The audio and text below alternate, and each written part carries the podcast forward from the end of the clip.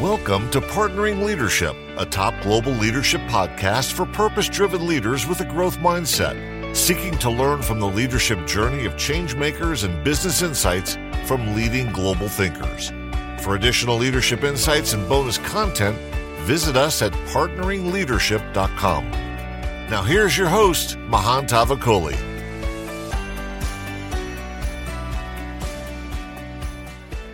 Steve Sasson, welcome to Partnering Leadership. I am absolutely honored and thrilled to have you in this conversation with me. Thanks for inviting me. This has been uh, a very nice opportunity to talk about some of the history behind the development of digital photography. You've had a significant impact, as I was mentioning to you, on so many people's lives. If we really reflect on it, Steve, all across the globe, from sub Saharan Africa to Latin America to Asia, at any moment in time, there are many people capturing moments in their lifetimes because of your invention. Do you ever reflect on the significance of what you did? I must say, I don't spend a lot of time thinking about that. I think back about how it all started and started in a very small little room. And we started working on it because it was an interesting problem to try to solve. I would have never imagined, even in my lifetime, that we would have made so much progress on a difficult problem that we started on trying to solve in the 1970s, such that it would be so ubiquitous, as you just indicated. So I'm surprised as anybody about how far this has come from those first experiments. So, Steve, you grew up in Brooklyn, and it sounds like you loved tinkering with technology even as a little kid.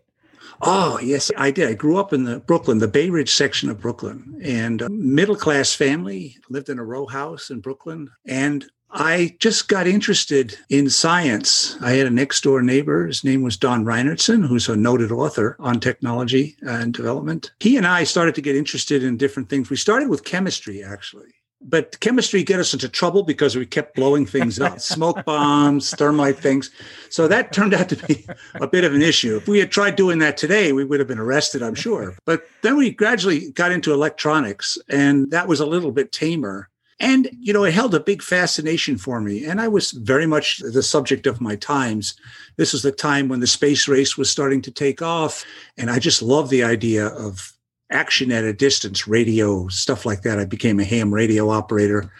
I put up an antenna on our little roof in our row house and started transmitting and completely knocked out all the television sets in the whole area, that kind of thing. I played with building radios and stereos. And I used to get all my parts. One of the advantages of living in Brooklyn is it's very dense, obviously. And so people used to put their excess or surplus or garbage electronics, old TVs and radios mainly, out on the curb to be picked up on a certain day.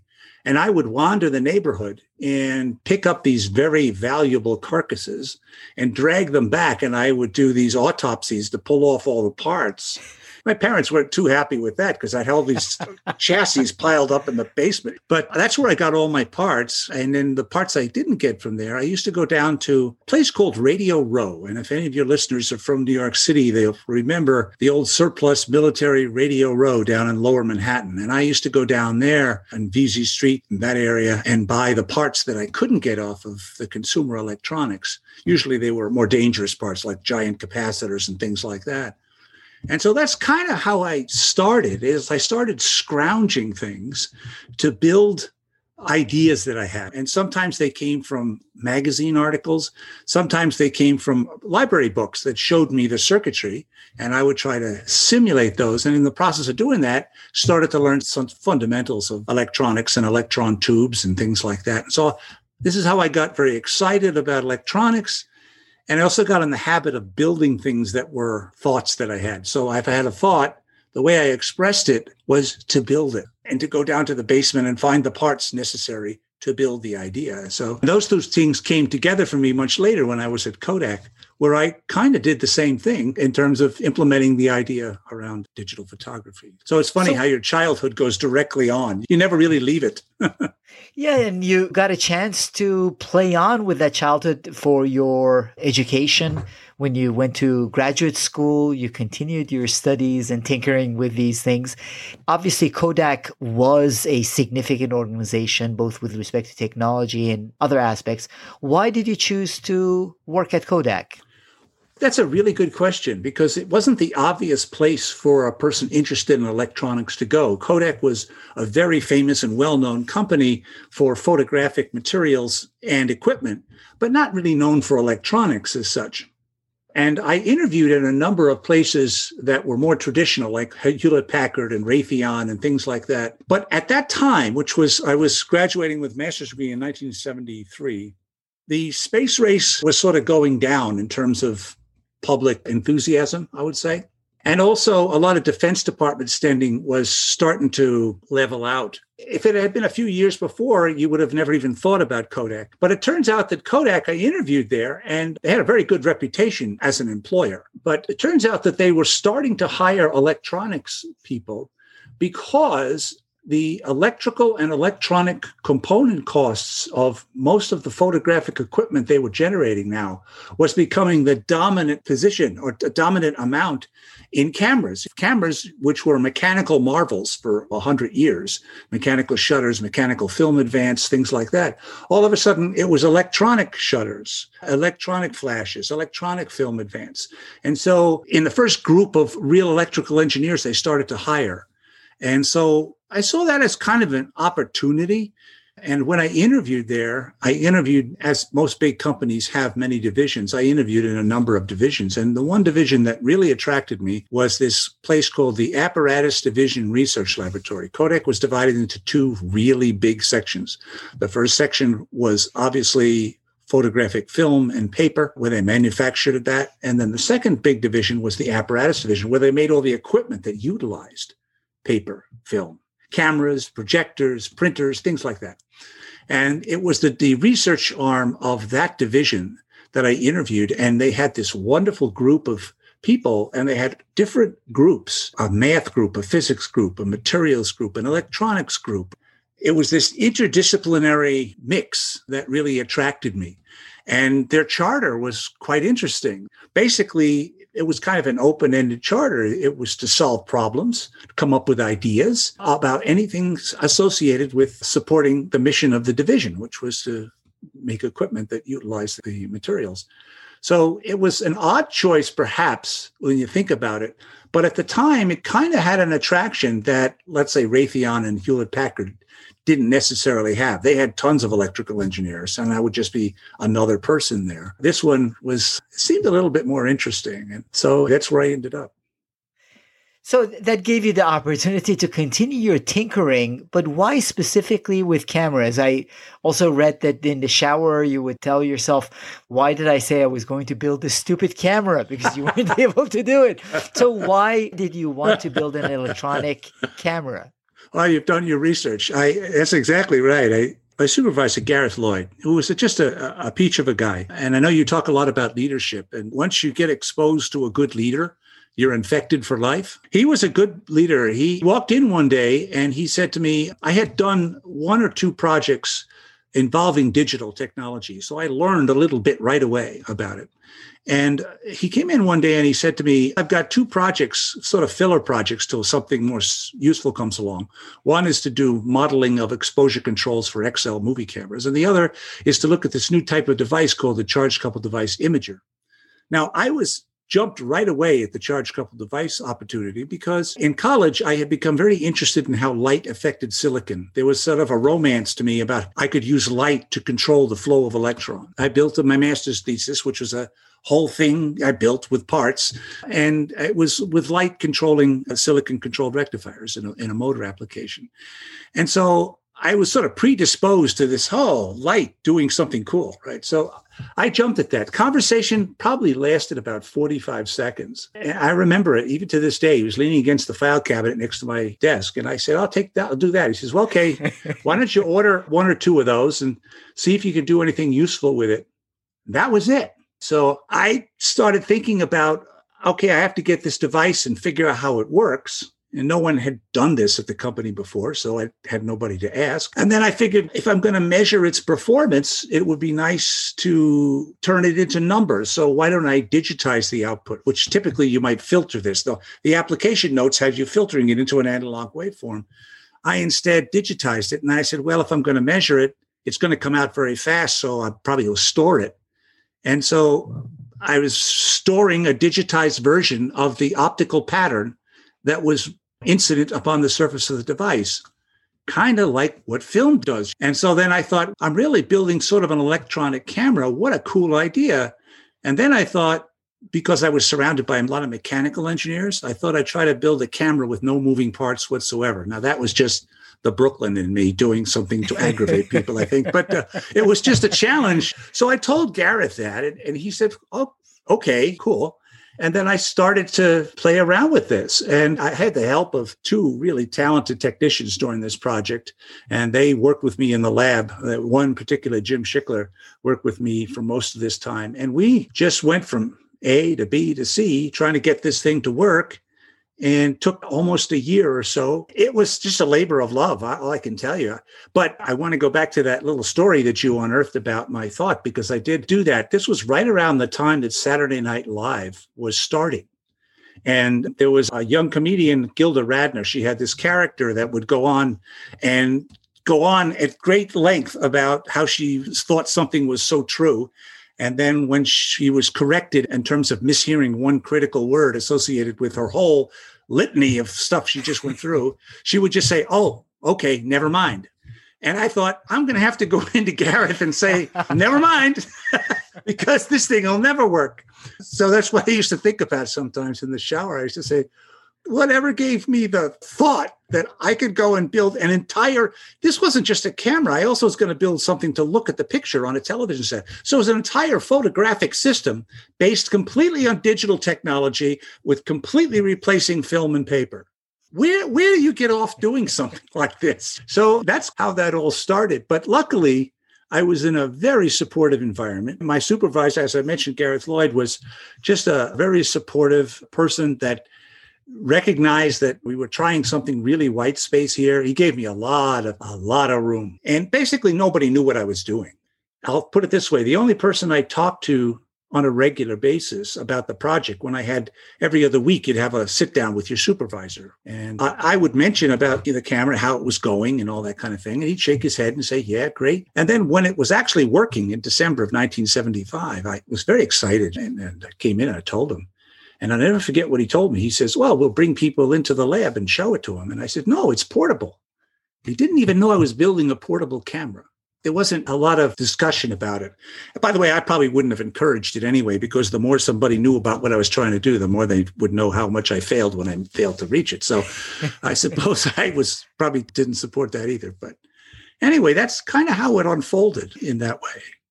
So, Steve, that first time when you realized that you can actually take a picture with this thing that you have created, which was eight pounds. So it's big, but small enough that it can be carried around. When was it? And did you have goosebumps seeing that, oh my God, can capture images electronically? Yes, we built this thing. Like I said, it took approximately a year. I don't remember exactly when I started, but I do remember the day we took the picture. And it was about a year or so. And that whole time, I was just struggling with all these different modalities of electronics. I was dealing with this very strange CCD device, which was really weird. And then I was dealing with a lot of analog electronics in terms of power supplies and some of the analog processing I had to do coming off the CCD, and then the digital electronics, and then a microprocessor, which was also brand new at the time. So I was sort of melding all these technologies that had never been really worked together before, as far as I could tell. And so uh, we were going piece by piece, and we never saw anything until the entire thing was done. So think about this it was an imaging system that you had to see if each piece was working by measurements, by oscilloscope traces or voltage measurements, but you couldn't see anything. Okay, there was no seeing anything. And yet that was the whole object, right? So it wasn't until in December of 1975 when we had completed the camera and we had measured the bits going on the tape. And then we had built this playback system and we had seen how we could test pattern and maybe it could show up on the screen. So finally, one day, I think Jim suggested we should just take a picture, which might seem obvious, but just didn't occur to us before then, right? Because you're working on all these different things. And so the first picture is an interesting story too. It shows you how you can do silly things. It's funny looking back on it. I picked up the camera and we were in a back lab, which was poorly lit and also nothing scenic in there. And I walked out the hallway and down the hallway, there was a young lab technician. Her name was Joy Marshall. And she was sitting at a teletype and she knew us as the crazy people at the end of the hallway. And I said, Can I take a head and shoulders shot of you? And she saw me holding this thing, which was a really weird looking contraption. And she said, okay. So I did. I took a shot, and the exposure was 50 milliseconds, and the image was captured in 50 milliseconds, but it was captured to an onboard digital memory. And then from that, it was read to a slower, more permanent form of memory, which was the magnetic tape, which was a little Philips cassette. And the Philips cassette started to move. So that's how I knew I had a picture coming together. And so I walked back to the lab and popped the picture tape out, put it into the playback unit, and did sort of the opposite reassembled the whole picture and then we had to assemble it into a format that was suitable for television screen. And it took about 30 seconds to do all of that. It was all microprocessor programming which we had never done before either. And then up popped the picture and the first picture you could see her face. She had dark hair and she was against a light background. So you could see the light background you could see the dark hair but her face was complete static totally unrecognizable now, Jim and I were thrilled at what we saw, absolutely thrilled, because we knew a thousand reasons why you might not see anything at all. That's what we were expecting. The fact that everything was lined up and the pixels were in the right place was terrific. Joy had followed me back and she was standing at the entranceway to the lab and she saw what came up on the screen. And then we turned around, we saw Joy, and she just looked at us and said, It needs work, and walked out. and what, what I had done when I had designed the playback unit they were done at different times, and I had just reversed the order of the bits. So each pixel was digitized to a four bit word, which was enough to get somewhat of a grayscale impression. And when I designed the playback system, I put the most significant bit first on the on the serial recording, and then the next most significant bit right down to the least significant bit. But when I designed the playback unit, I reversed the order in my mind. So what that means is if you have all zeros, which would indicate a dark tone, a black, or all ones if it was a very light tone, well, it didn't make any difference what the order was. So that's why the hair and the face was okay. But anything that was in the grayscale area was completely messed up. And that's why it looked like that. We, we figured that out and I changed some wires. And that was our first picture. And that was around December, I think about December 9th, 1975. But I can see, Steve, as this is a great invention on one level. On the other side, it's an eight pound contraption that at that point was 0.01 megapixels, black and white image, where people would look at it, look at this at Kodak internally and say, who would ever really want this? So, what was the initial presentations like? As you had to communicate this new invention internally, both with your supervisor and then on up? Yeah, you hit the nail on the head. Once this was working, Gareth suggested that we start showing it to people. Now, when you're in a, large organization like Eastman Kodak Company, and I think this is probably a common issue with any big company, is you you sort of work with the level of management that you're comfortable with, and then once they get comfortable with it, then they show it to their bosses, and bosses. So it goes up level by level. The demonstration that I put together was pretty much the same, no matter what it was. There was a conference room about 50 feet down the hallway from my lab. It was a windowless conference room, long and thin, could hold about 12 to 15 people, long table down the middle. What would happen is Gareth would invite, well, he would ask me to send out an, an invitation to the people that he indicated we should send it out to. Remember, I'm a 25 year old kid. Nobody knows who I am. And so I would put together the meeting invitation. He would tell me who to send it to. And I entitled the meeting, I said, Demonstration of Filmless Photography, which was a really bad choice of titles, given the audience I was talking to. But I, you know, didn't think about that much. I had zero experience with this. And so they would gather in the room and I would wait until they were there. And then I would fold up my camera. My camera it looks like an odd thing, but because it would unfold and that was the prototype basis, we built everything right there. So I just folded it up at the last minute so it would look like this thing that I could carry. I would walk into the room and I would take whoever was sitting on the right side, right in the front, I would take a head and shoulders shot of them right away. And then while the tape was recording, it took 23 seconds to record this tape to the tape. I would describe what this thing was because nobody had ever seen anything quite like this before. So I had to describe it also to cleverly hide the fact that it took me 23 seconds to take the next picture. then I would walk over to the person on the left side and take a head and shoulder shot of them. So I would take two pictures. And after the tape had stopped after recording the second picture, I would remove that tape, hand it to Jim. And Jim had brought the playback unit and the television set, which he had stolen from another lab, on a cart. And we would plug the thing, tape in there. And after about 30 seconds, up would pop the picture. So that was the demonstration. Now I had a lot of slides, but I never got through any of them because managers, they got to give you their opinion right away. And they did. It was really interesting. I will say that we had probably the first in depth discussions of what digital photography would be like, or the challenges that it would face, or what its eventual form might be like during those series of meetings that took place in the spring of 1976. First, I was challenged. You were challenged about certainly the quality nobody challenged that it would work because obviously there are pictures staring at them that I just took. So it was a functional system. It was just black and white. It was quite recognizable. And that wasn't the issue. The issue really, and I thought that they would ask me how I got all this technology to work because I had spent the last year just figuring out any possible way to get all this analog and digital stuff to work in this small environment with this crazy CCD and all this lens assembly that I had stolen from XL movie cameras and things. how did I do this? And they didn't ask me any of that. They didn't ask me how, they asked me why. The question you asked why would anybody want to take their pictures this way? I hadn't really thought about that too much. I just thought it was a kind of a cool concept. The concept that, as it rested in my mind, was I could take pictures and I didn't consume anything. I would only consume a few joules of energy. That was my idea. I take still pictures and only consume some energy. Now, the pushback obviously was on all fronts, right? Image quality. Why would anybody want to look at their picture on a television set? Prints had been the way of looking at photographs for almost 100 years. So, why would someone stop looking and look at a TV set, right? What would an electronic photo album look like? There was no personal computers at the time. So it was basically putting down this whole new way of doing thing in an environment that didn't support it at all. In addition to an experiential base that didn't support it at all. And the other thing that went against the grain a bit was the fact that this was completely digital. This was a completely digital implementation. That worked against me as well. Now, today, everything's digital, right? But back then, I was suggesting this as a replacement for consumer photography. There was no shortage of things that were wrong with me in this presentation.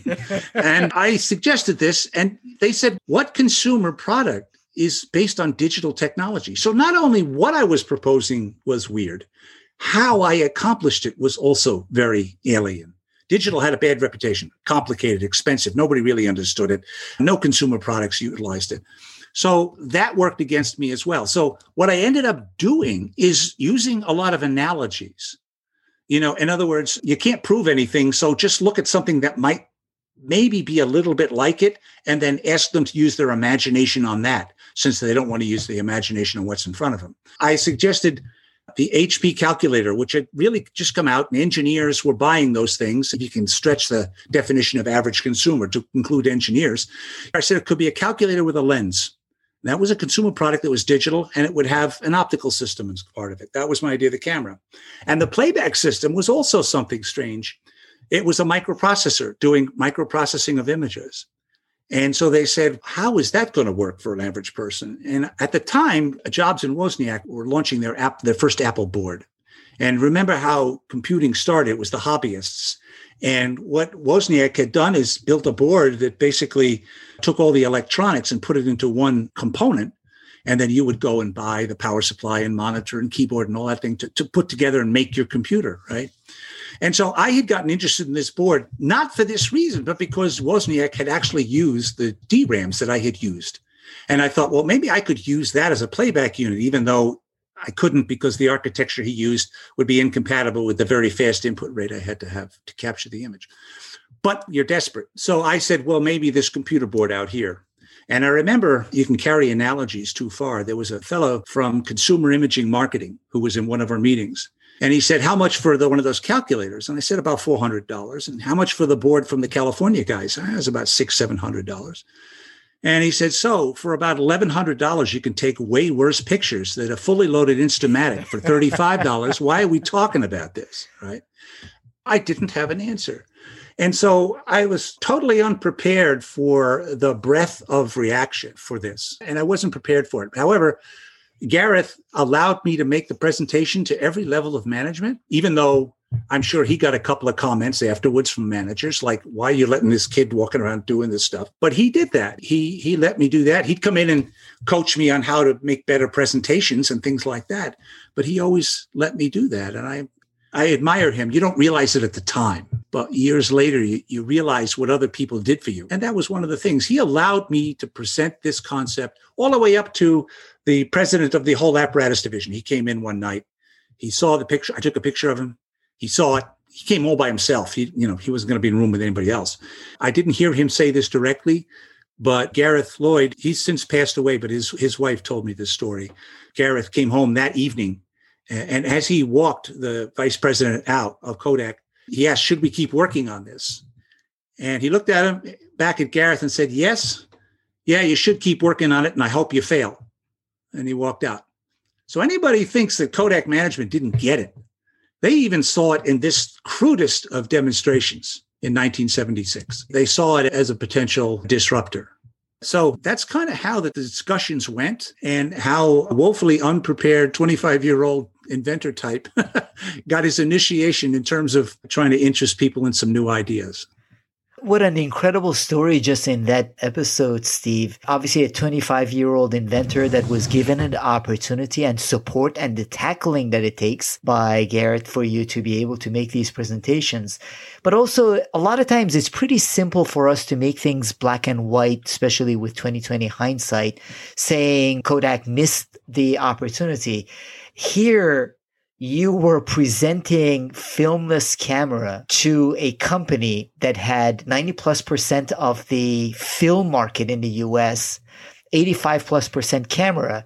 And in essence, it was a razor and blade strategy. The margins were with the film. So they were still supporting you in developing this thing that would potentially kill the business. But it does make it really hard. What do you do then? Now, as you have this, you see the future, but how do you decide from there? Also, I know in 1987, you built a transceiver which uh, CBS had bought. They covered Tiananmen Square in China, but Kodak didn't want anyone to know about that experience either. Yeah. And after the 1976 prototype camera demonstrations, you know, we applied for a patent, we got a patent. Then I was promptly told never to talk about this to anybody. And I didn't. It wasn't any public acknowledgement of the story I just told you until the year 2001. So, just to that point, Steve, were they hoping no one else would get there either? Or were they hoping that it would delay other people landing on digital photography? The only time I got calls was when the patent was issued. It became public, obviously, and so they saw Eastman Kodak filmless photography. What's Kodak doing there? So they found my name. They would call me up, and I, of course, I was told send him to the public relations department. So that's what I did. But we worked continuously on this uh, idea. The reason Kodak was very quiet about this and all of the other subsequent research, it certainly, this was just the beginning. There were lots of people that got involved, really smart people that got involved with this and were working on all aspects of this all throughout the 1980s. But none of it was really made public for the same reason. And that was if Kodak, which was, as you indicated, the dominant force in the photographic field, if they were started to talk about something that didn't involve film, people were going to really believe them because this was Kodak. And quite frankly, digital imaging of this type had a lot of issues. It was never going to be as good as film in the 1980s, that's for sure. It, the resolution had to go higher, reliability, all of the things that we had sort of take for granted with film photography. We forget that that film camera that we held in our hands in 1975 was as a result of 100 years of development. So that same level of intensity had to take place in this whole new technology. And so they didn't want to get people excited about something that wasn't close to being perfect. As Kodak was interested in making very good images for everybody. So that's kind of why they were very quiet about it, in my opinion. If you started talking about something that Kodak was working on, if other people talked about it, and they did, Sony and Canon started doing something in the 80s, that was one thing. But what does Kodak think? Because they're the people that really know this business. And so that's why Kodak kept really quiet about it. And the only time in the 80s they actually went public with anything was to tamp down the idea that Kodak was somehow missing this boat. We were, weren't missing it. We were working on it, but I'll tell you, it's not ready. That's kind of the attitude that they were getting across. Now, you mentioned the transceiver. The transceiver was a perfect example of how the problem of digital photography had to be bifurcated in many different dimensions in order to be totally solved. All my prototype at the beginning was identify a thousand questions. And, and all those questions had to be answered, some of which Kodak knew a lot about because we knew a lot about the problem of how to make a good image. We knew a lot about that, but we certainly didn't know a lot about electronics or had the capability there. And nobody really knew how to make charge coupled devices or imaging chips of the size and density that you would need to rival that of a silver halide print. So we started working on all those things. And one of the problems was image compression. And so image compression, that is the idea after you capture a two dimensional mosaic of photo sites and you digitize it, do you really have to store all that information or is a lot of it redundant? That is, it doesn't really contain any information. And it's true. We've studied images. We knew that about 80% of it on a typical three or four hour print was basically, you don't really see it. And so why carry all that information? Because we knew we had to get into millions of pixels in order to get to a reasonable photograph quality. Well, you had to store that digitally. That was going to cost a lot of money and take up a lot of power. And so could we get rid of it? So we started looking at image compression. And fortunately, we had experts in image compression at Eastman Kodak Company. That's the great thing about Kodak. We had anything to do with imaging. We had some of the world's best people on any subject Dr. Majid Rabbani started hooking up with him, and there was many different ways people were thinking about doing image compression. And I asked him, I said, "We're thinking about doing a device that would get rid of the image compression, put it in an actual product, not a laboratory where you do image compression on a big computer, but actually do it in a product and send it over a telephone line, and then send it in a reasonable amount of time, and that might be a useful thing." But I really wanted to get image compression out of the lab, but I didn't know what type of image compression to do you know, something he knew right away. It has to be based on discrete cosine transform. He said, the world will decide that. They just haven't figured it out yet. One, he was right. And two, it was really hard. So I hate it when the right answer is hard. But we started working on that. And I went down to Texas Instruments and gave a lecture on image compression because I wanted to find a guy who actually knew the graphics chips and and I showed them images and they were amazed at what they saw. I said, I took away 80% of the bits and they couldn't tell the difference, but I can't do it fast enough in a real product. And so we found the guy who actually did the chip we wanted to use and he knew how to make it run faster and all these kinds of tricks we took place. And finally, we put this product out and it went out on the market. And I will tell you, it's the first time that any of the technology that we were working on sort of showed up in the real world, but very hidden. It was in a transceiver that nobody wanted and nobody really wanted to use it. And I didn't really care. I just wanted to see if we could really do this, get all this high tech, high computational power into a consumer product. Well, it was about the size of a VCR, really consumer, but it was cool. It would send a pretty good image of NTSC over a telephone line at 9,600 bits per second in less than a minute. That was the goal. And we met the goal. Put it out. I said, great, because we were thinking about a camera next, right?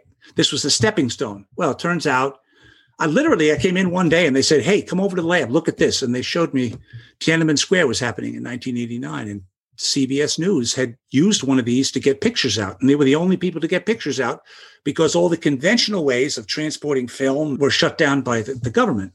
But nobody knew that this existed. And CBS News got excited and they did a story on it. And then I had found out the background to this story was they came to Kodak and said, This is fantastic. Uh, we want to do a story on your product.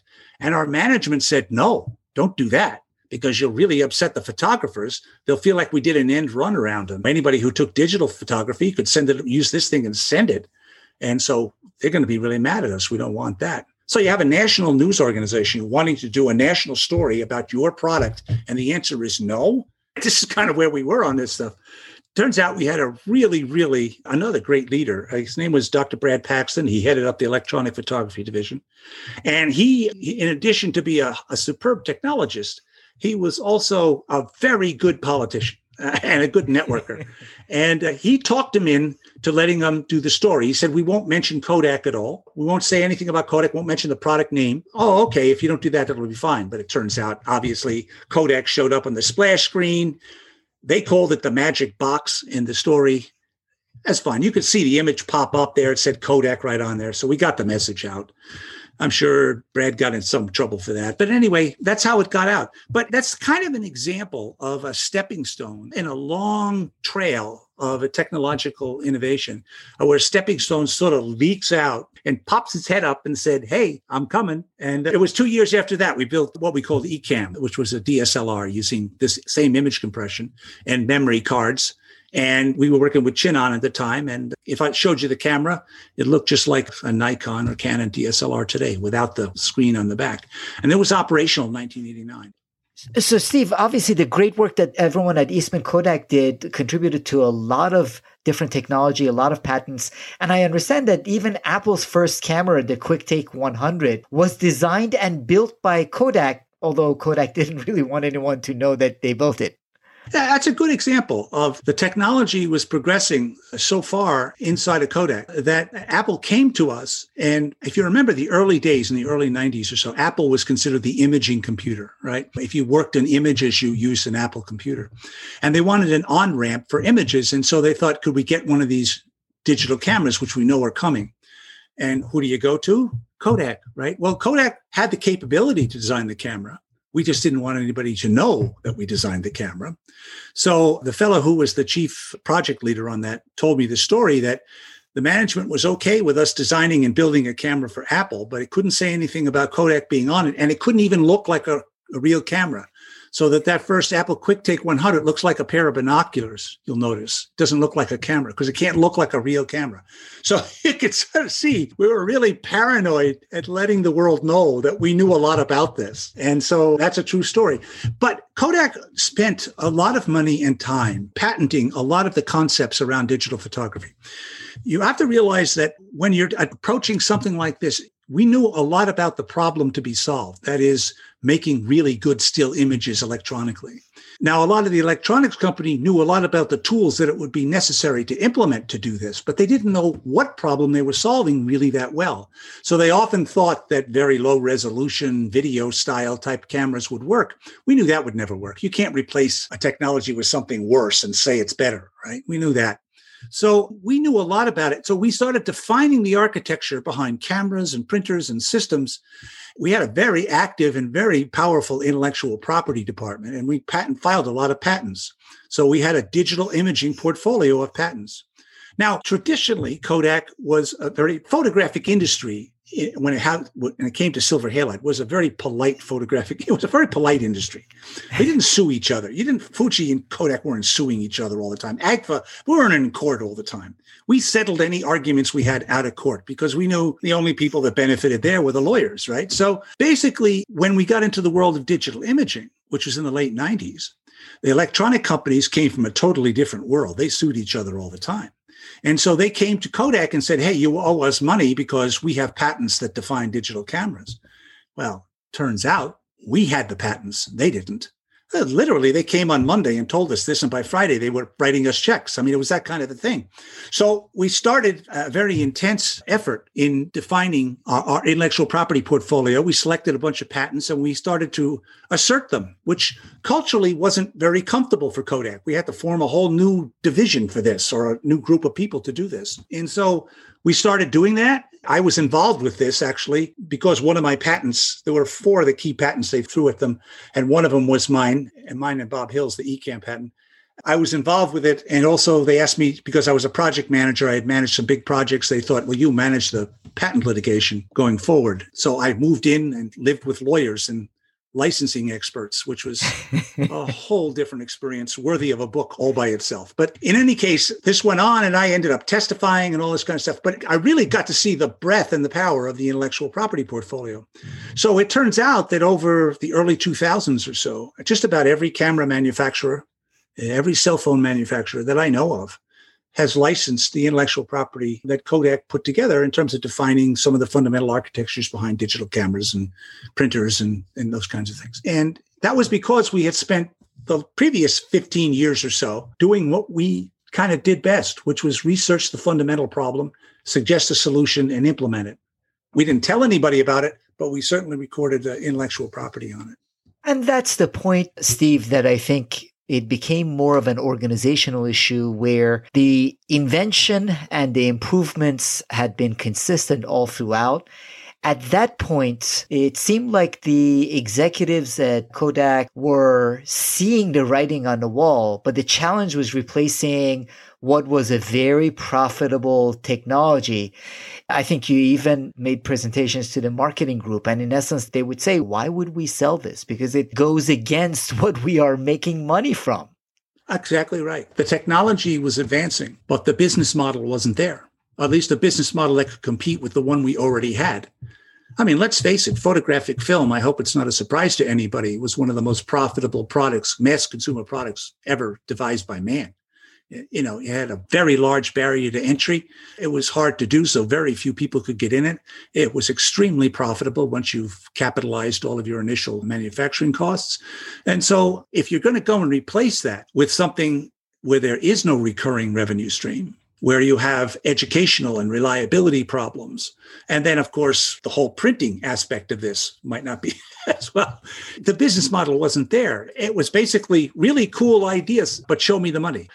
I think that's what struggled. With. We did have some cultural problems as well. The idea of image compression, for example, there was no analogy to that with photographic film. When you took a picture, what was resident on the negative stayed there, and you had every single photon that was recorded was still there, and its impact was there. You could extract it if you wanted to work hard enough. In the case of digital, we were suggesting, well, we're going to capture all this information, but we're going to throw away 80% of kind of what we capture because you can't see it anyway they weren't comfortable with that at all. You won't do that with my pictures, right? So this idea of just it was a cultural thing more than a technical one.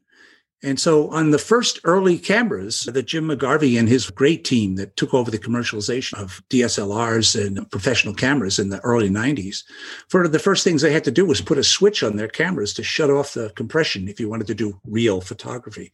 So these are kinds of things that you come across that are not technical, but they're based in the culture and the history of the company. What made you great to that point maybe no longer is an asset to you. It's just an example of that. But you're right. There was a lot of pushback on this whole business model.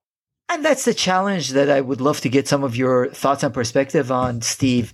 In that, again, even by 2005, Kodak was the leading digital camera producer in the world, but images became dematerialized. People didn't want to print their images anymore. So the whole concept continually changed and shifted. New companies are encouraged to challenge existing business models, right? They're rewarded, whether it's the Amazons or the Teslas of the world.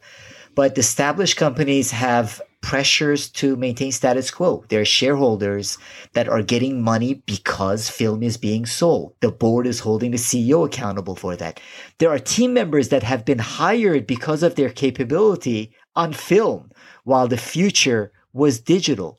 So when you reflect on these leadership lessons, especially at the point when digital, the writing was on the wall, which by late 80s, early 90s, it was obvious this was going to become a real thing. How do you think the leadership could have handled it differently for Kodak to have been able to better transition to a different future? Let me just put a, a, finer point on one sentence you just said, and that was it was obvious in the late 80s and early 90s. I think to the technologists, that's true. But to the marketing and to the business planners, it wasn't really true. There were still opportunities for it to fail or to only adopt for a niche. Remember, film was improving as well. film was getting faster and better and cameras were getting smaller and so it wasn't like film was just sitting there so it was sort of a race as such i think the broad population if, if you're up to all the disciplines that make up a big company they don't all come to the same conclusion at the same time that's all i'm trying to say but, but let me tell you that of the management that i had the honor and privilege of working with there and i mean george fisher and dan Carp and antonio perez all three of those people they got it. They saw it coming. There was a lot of momentum uh, on the part of some of the middle management ranks inside of Kodak. I don't think there's any denying that. I think if you asked those guys, a lot of their battles were inside, not outside, in terms of getting people to change everything from reward structures to what they were comfortable with to just getting used to a new technology. Then you couple that with the way the world was changing. The internet was starting to come into being. We haven't even gotten to social networking yet. Photography was being viewed as something different now.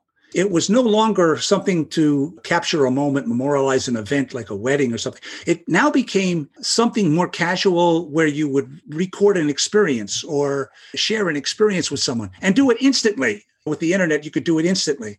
So the picture quality didn't have to be that great, which is what Kodak spent the last hundred years trying to get better. Now, all of a sudden, it didn't have to be that great. It just had to be more immediate. What Kodak was facing was every grain of sand under their feet was shifting. And so it was very hard to try to adapt to all of that and to absorb where all of this was going. I would say in the late 90s or so, when we had the first megapixel cameras, and I would say, as we call it, the dominant design of a digital camera, you know, a, a little screen on the back and button and memory cards and all that. That was kind of in the late 90s when that started to appear at one megapixel, two megapixel cameras. That's when it started to get very serious. But it really didn't take off until the mid 2000s when obviously then it really took off. So it happened sort of gradually. You know, it was in 1997 that Kodak introduced the APS film format, which was a new film format and I remember being in Kodak just shaking my head at the fact that we were launching an entirely new film format in 1997 when it was really obvious to most people that digital photography, you could argue when it's going to like bankrupt you, okay, but you know it was going to radically affect the business model. And yet we were introducing this new film. And the argument was simply if we spend a lot of money and it extends the life of film one more year, we'll make so much more money than if we go into digital now. But that's a business decision. It's sort of a short sighted business decision. But that was kind of the decision that they sort of ran to. And a lot of people in the company disagreed with it, but the technologists largely, but a lot of marketing people that were on board were much in favor of this as well. But I don't think anybody on that side of the equation had a business model or a profit activity that came close to what film could do. So, what's the right business decision? What's the right answer for shareholders? It is really hard. I mean, at times people have said Kodak was overmanaged, under-led, arrogant culture, 125 years of success that didn't let them see it. Part of what your story shows, Steve, is the fact that Kodak invested the resources and the support in terms of the technology to embrace it. But there is a lot more complexity. There could have been other leadership decisions made, but it is not as simple as now we look back and with hindsight, understand what should have been done, especially with the constraints, whether it's the constraints with respect to shareholder expectations, board expectations, team member expectations. There are a lot of those constraints that come into it. But what you have done, Steve Sasson, is that through the invention of digital photography at Kodak, you have truly transformed the lives of people, building on what George Eastman wanted to do and did. He wanted photography to be accessible and more accessible.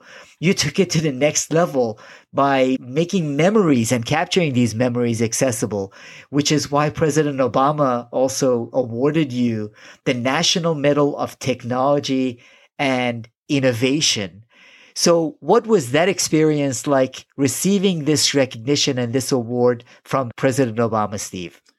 Oh, I must tell you, as a technologist, development guy, inventor, whatever, you don't think about those kinds of things. And uh, when something like that happens to you, first of all, you're standing on the shoulders of giants. Everything I ever learned about photography, I learned from my friends and colleagues of 35 years at Eastman Kodak Company. And so there's so many people that are smarter than me and things. So basically, I'm kind of an ambassador for a whole organization. That experience was kind of surreal. And not only meeting the president, I mean, think about this. They announce your name, you walk up, and president shakes your hand. Hi, Stephen. You're inches away from the most powerful man in the world saying your name in front of the all these photographers and dignitaries throughout the East Room of the White House. But also, you're on the stage with a number of other world class inventors. The guys who invented the microprocessor were there, and just many of them there. National Medal of Science and National Medal of Technology Innovation. So, both the people I was hanging around with backstage and the people I met on the stage really, really impressed me. And I kept wondering, what the heck am I doing here? And you think about when you were a kid, you were going scrounging parts in Brooklyn, you end up here. It's not anything you can really anticipate. But it was a very memorable experience, and I'll never forget it. And I believe the president also asked you something to this effect, which is Do you ever reflect on the fact that all across the globe, every single minute of every single day, what you invented helps people capture special moments in their lives? Yes, the president is very gracious, and you're on the stage, and there's a lot of photography and stuff, video. But then you get a chance to meet with the president individually in the blue room afterwards. And I didn't know that. I found that out when they called my name from the red room. And you walk in there, and you're in the center room in the White House, and there's the president of the United States standing in the center of that room by himself, and a photographer kneeling down underneath the windows, looking out at the south lawn. That's a little intimidating. And as I walked toward him, you know, he said a funny thing. First of all, he recognized me from that just because he had introduced maybe 20 people, maybe more, with all these different backgrounds and things. And so the fact that he just recognized me was amazing to me. But as I walked toward him, he looked, turned to the photographer and said, Okay, now the pressure's on, you know, to say you got to get take a good picture. And then he asked me a question. He says, How does it feel to have done something that's affected so many people? And I was struck by the fact that he was asking me that question. That was something I expected. We had a chance to talk about innovation, and he's kind of a, a, bit of a photographer himself. I understand he used to steal Pete Souza's camera. He's the White House photographer. He used to steal Pete Souza's camera from him occasionally and start shooting up the place. I'm sure Pete Souza has probably some stories about that. He had an interest in photography, and so there was a little bit of a camaraderie there as well. And it was a real honor and a privilege to, to get a chance to chat with him just standing there. You don't think you'd ever have that opportunity in a lifetime. Well, Steve, it has been an honor and a privilege chatting with you understanding a little bit more about your passion that led you to inventing both the initial digital photographic systems, eventual capturing of images, DSLR, a lot of other things. Truly appreciate what you have done and sharing some of your history, some of your background and perspective with the partnering leadership community. Thank you so much for joining me, Steve Sasson. Thank you very much for having me. I, have enjoyed sharing the, the background to the development of digital photography and the role that all the men and women at Eastman Kodak played in that. You have been listening to Partnering Leadership with your host, Mahan Tavakoli. If you enjoyed this episode, please leave a rating and review of the podcast on your favorite podcasting app and forward the conversation to a friend or colleague so you can help more people discover their purpose, grow professionally with meaning, and have a greater impact. For additional leadership insights and bonus content, visit us at partneringleadership.com.